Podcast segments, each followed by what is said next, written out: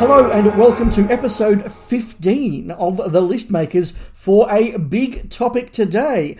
I'm Dave, And I'm Rob. and this is a mini podcast from The Doctor Who Show where, look, as you probably know by now, we take a top five topic, we create our lists, we discuss them. No hard and fast rules, all about the chat. And the topic, Rob, today, our big topic is top five classic Doctor Who stories. Does it get any bigger than this, Dave? I guess maybe top five Doctor Who stories of all time, maybe. oh, but yeah, okay. uh, that that would that would be even tougher. But uh, no, no, we have got top five classic Doctor Who stories. And Rob, it is your unenviable task to create your list first this week. oh my gosh, is it? Okay. I've got my notes here, Dave. Let's go. Let's go. In at number five, I'm going with Spearhead from Space. Just a glorious story from start to finish. Being shot on film, I think, gives it that wonderful TV movie kind of feel. And being the first colour story always has a sort of a magical appeal to me as well. So many things just work from the start, but I guess it's because they've been trying all these things, you know, being back on Earth, unit, and so on, throughout the Troughton era. And all of a sudden it comes together with this new alien menace, a new man in the role. Geez, it's hard to fault. I love it. In at number four, City of Death. One of the things that really drags down a lot of classic Who is the look of the stories, I think. When you get something filmed on location, it can really lift a piece. I think of something like The Androids of Tara, which isn't a particularly amazing story, but I find it super enjoyable to watch because of the location filming and the way it feels a hundred times more real than many of the other stories around it in, in that era. You know, no matter how good the script, if you've got Tom Baker in a dodgy BBC set, it never looks as good. So, City of Death being both an interesting idea and a well written story, and having the leads running around Paris, it's like a bam bam, you know, a, a double punch, a winner on both counts, Dave. An absolute no brainer to show non fans who want to experience a one off 70s story. Number three, The Seeds of Doom. I find it really hard to include this in some ways as it's another Tom in the listing, and it seems utterly wrong that I've not put in a Hartnell or a Troughton into the list here. But this story is, I think, gosh, I don't even know the right word. It's certainly grotesque in places. It's scary. It it feels like you imagine all 1970s television was. And certainly there's this feeling that it's the more adult side of Doctor Who. And isn't it crazy that this was a kids show, you know, rating its ass off. I think I think over 10 or 11 million people were watching the episodes in this sort of period or for this story particularly. That's just crazy Including young kids. including young kids. So it feels like an important story to have here, even though I may love Pyramids or Weng Chiang or Fang Rock or whatever, also from Tom's era. This feels maybe a bit more epic, perhaps. I don't know. In at number two, Remembrance of the Daleks. I go on about this story a lot, so I promise not to do so here. In part, this is due to when I saw it. I really came into fandom around the time of season 23, which was such a misfire. Then we had the trauma of losing Colin, and the New Boys' first season wasn't so great. Then we got to season 25, and it's like, what happened? Seriously, did the production office stop taking silly pills? You know, what, what has happened? This is five times better than the stories from the previous year. How? Actually, I don't care how. Number one. Number one. Number one, people are going to get this. Caves of Androzani. People are going to roll their eyes at this, Dave, either because they know I love Davo and they think I'm one eyed on the topic, or they reckon the story is overrated or whatever, but this is my genuine point of view. I know, well, I think so many things come together here. The Doctor and Peri are working so well together. The Davo Doctor finally hits his stride in his final story. Uh, Sharaz Jek is the nutcase we all needed to have. The shady dealings between Androzani Major and Minor feel quite realistic. John Normington is amazing. There's real peril going on. Uh, I've said before how I like the Doctor's clothes getting all messed up, like he's actually in a real environment and not just walking pristine through an adventure. It just feels so good to me, so right. And again, there might be eye rolls out there as I say all this. There may be people saying that's not what Doctor Who should be. I get all of that, and I don't care. This is my number one. It's fantastic. Wow, that's quite a list. I'm fired up, Dave. You are fired up. This is this is good. How many snaps do you reckon I've got with you? Ah, uh, hmm, two. Two. Okay, well, we'll find out. Okay. So, my list starts with a snap, so there's at least one. yes.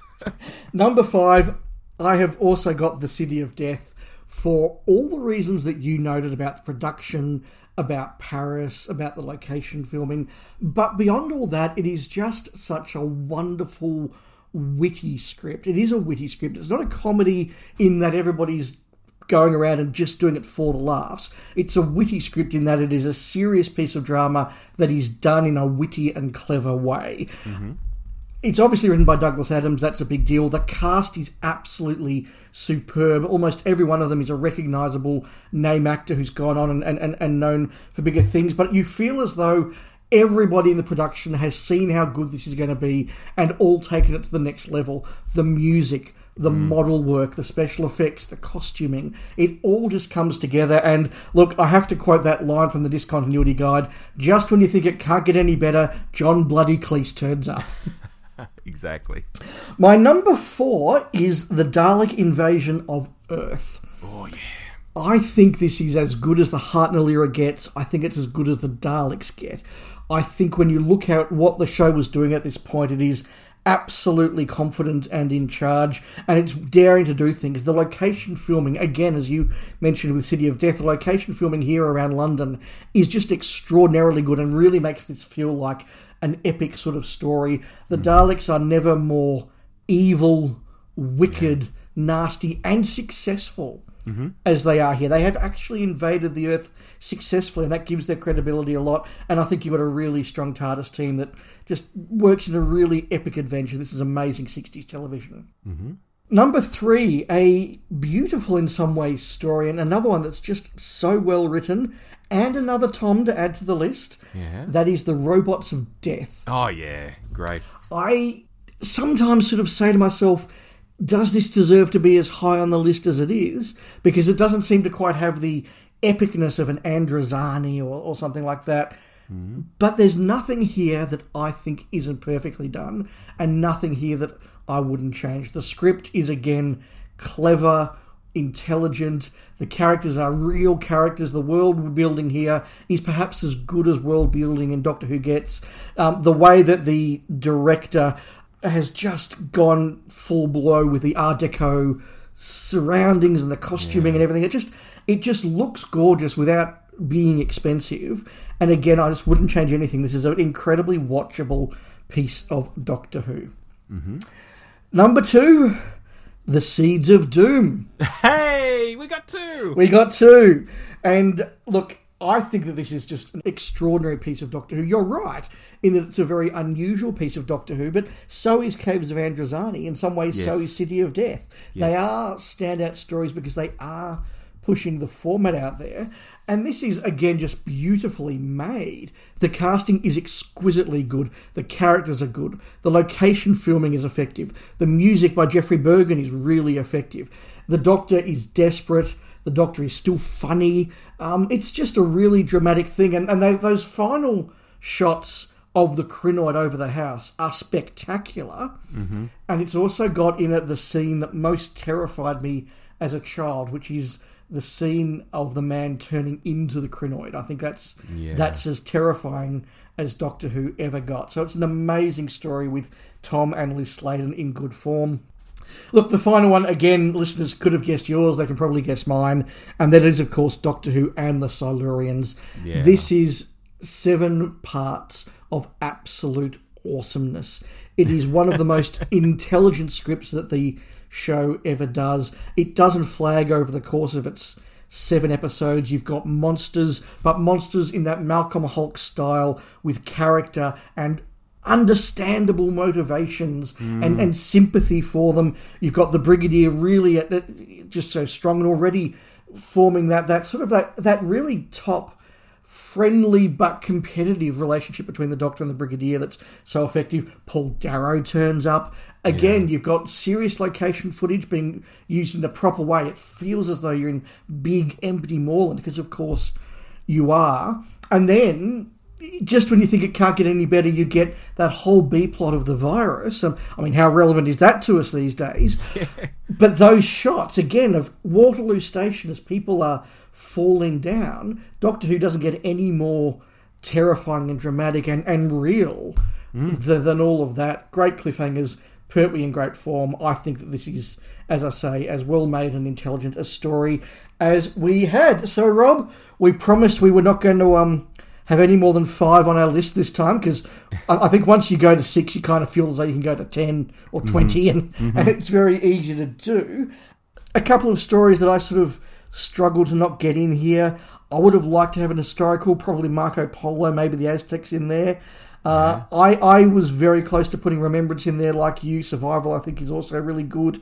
If I hadn't had Silurians, I would have had Inferno. If I hadn't had Seeds of Doom, I would have had Pyramids of Mars. Yep. You know, there, there are lots of stories that sort of could go in there, but I think they feel they're represented by others. What what did you struggle to, to not get in? Oh, Dave, there, there were so many. I, I didn't even note them down, but you know, it, it's all the usual suspects. I mean, Dalek Invasion of Earth, which you had, I have previously waxed lyrical about. There are there are several Troughton stories I'm very fond of. I could have thrown the Invasion in there pretty easily. You know, when we're into Pertwee, season seven is is amazing, and I did have a season seven story in there. But gosh, I could have had more if if I didn't have Spearhead, or or maybe even if I did have Spearhead. Tom, I threw two Toms in. Davo, I had a Davo. Sylve, I had a Sylve. Colin was probably the more problematic one. I think there's probably only two good stories in his first season, and then Trial is a bit ropey. So yeah, that they were my basic thoughts on that. I wanted to pick up on, you know, I mentioned City of Death being good because of the location stuff, and and you agree. Uh, but then one of your choices, Robots of Death, is is like a studio based thing. But I think that's a very clever thing because it's it's meant to be all enclosed in this space that they can't go outside of because outside is so hostile. You know, the environment is so hostile. They can't go out, so they've got to be indoors. So you accept that it it makes sense. You know what I mean? You, you do, and it also adds to the claustrophobia of the story and that that that you know, base under siege, trapped in a small confined space part of the story. Uh, although we should note the model work with the, the Sand Miner is really good. Yeah. But the other thing is, they say, okay, if human beings are trapped inside an environment for a prolonged period of time, how would they make that environment look? And they would put out couches. They'd have pretty walls. They'll have nice designs. They'll have mm. nice, good-looking robots. They'll, you know, have fancy clothes, things to, to sort of alleviate the drudgery of what they're doing. And so I think you're right. It, it, it does all pull together and work really well. But it is a thing in common. You go through most of our eight picks, and they are all, most all, recognised for strong location footage. Yeah, well, I'm looking at Remembrance. That certainly is. Caves has studio stuff, of course, but that's representing caves. When they're outside the caves and running up and down those sand hills and, you know, people shooting machine guns at Davo, that's all outside. That looks great. Yeah, and even though it's just another sand quarry, it's directed in such a way by Harper that it feels like a big sand quarry. You know, it feels like a planet, and, and you actually do feel as though you're moving from dune to dune and place to place, and so that's really effective. But look, Rob, you did you did pull up there just on um, Doctors again across the eight picks, five of them in the seventies, three Toms and two Johns. I don't think that's any accident, to be honest. No, no. Look, I, I think that I mean these are eras of the show that are well regarded for the collaboration of producer, script editor, and lead actor. Uh, and, and indeed lead actresses as well. I mean, you, you think about how, how many of these stories have got Sarah Jane in them, for example. How many have got other strong companions, which which says a lot. We got a Hartnell in there. I, as I said, I could have had another very easily. I'm disappointed we got no Troughtons between us, and I think had we known we were going to have two snaps, and so we were only having eight picks between us, I would have then thrown in a tomb or an evil. You would have thrown in an invasion, and Yes. and, and, and, and I think we would have got there. McCoy, we've got one in there. I could easily have had survival. I'm, I'm with you on the Collins. I hate to say it, but there just isn't a Colin that is top five worthy in my view. I think I think Varos is good. I think he is good in Vervoids, but it's not an awesome story. Um, you said No, it's were- good within the season, but it's not good overall, maybe. yeah, yeah. Look, I mean, I, I think I think the Sixth Doctor is at his best as a character in Vervoids. Yes, absolutely. um, and it's probably the best story of, of Trial. Is it as good as you know Remembrance of the Daleks or Caves of Androzani? Sorry, it's not. It's it's not. Um, any thoughts that come to your mind about the whole list?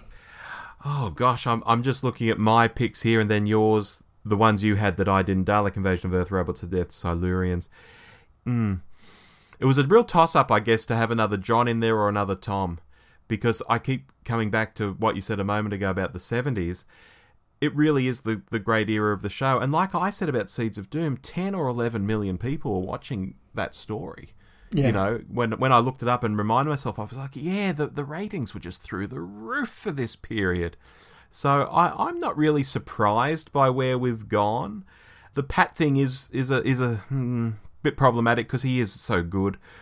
And it's not like we don't love some classic Pat stories. I mean, we, we, we've oh, named, Oh, God, no. you know, Evil, Power, Tomb, Invasion, Web of Fear. Like, you know, you can name a, a war game. You, you can just keep naming really good Pats, and it's just a shame that we, we didn't get one in there. One thing that I've just noticed looking at our list of 8 mm-hmm. there's a lot of very, what some might call dark, others might call slightly more horrific stories in there, maybe a bit more adult. Like Spearhead from Space, you get people brutally slaughtered by Autons and Autons killing civilians in in London. Silurians, you have you know half of London down with a plague and some brutal deaths. Seeds of Doom's about as violent as it gets, and probably as violent as as the Doctor gets. The Doctor's going around waving guns and punching people, and people get mulched.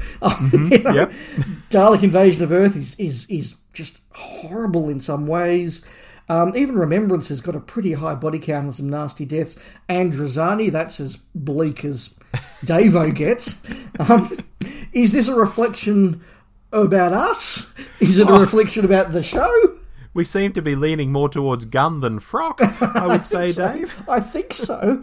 Um, City of Death's probably the only frock in there, and even, that's got a few punches. Yeah, yeah. Thanks to Duggan. Thanks to Duggan, yeah. Um, is it is it because we're, we're we're all grown up now and we like to pretend that Doctor Who is a serious grown up thing, or are they just better stories? And when there's a bit more nastiness and violence and tension, the the drama feels a bit amped up. Oh, well, we could talk about this for an hour on its own, Dave. Uh, the, the whole gun and frock thing, and what's what's best, or why do we lean towards things? I think it's because if you're in a dangerous universe, or, or here on Earth with aliens coming to us, and those things are dangerous, then they should be shown as dangerous. You know, I, I know it's fun to have these romps and runarounds, and isn't this so jolly? And I think of something like Love and Monsters in New Who, and you know, the Abzorbaloff is is very much a comedy thing, even though it's terrible and, and absorbing people. Hmm. But I like to think that if a Dalek is trundling around, you know, driving through walls like it's a little tank, you know, blowing people away, that you show that and you show that it's a real thing and it's scary and it's horrible. That's what it is. You know, to, to have all these concepts that are that are meant to be scary, but you don't show them being scary or you don't show them being violent. It's kind of like pulling a punch. I think that's about the best way I can describe it.